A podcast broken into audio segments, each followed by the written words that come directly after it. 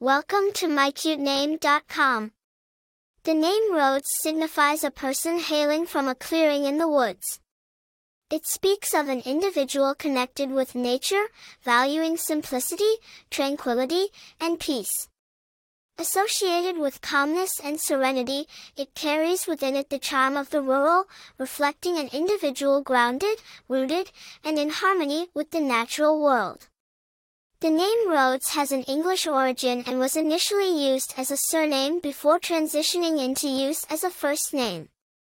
The name is derived from Old English "rod," translating to a clearing in the woods. The moniker is widely known for its association with the historic Rhodes Scholarships, established by Cecil Rhodes, and the scenic Greek island of Rhodes that has a rich history of its own. The name Rhodes has gained wider recognition due to its historical and geographical usage.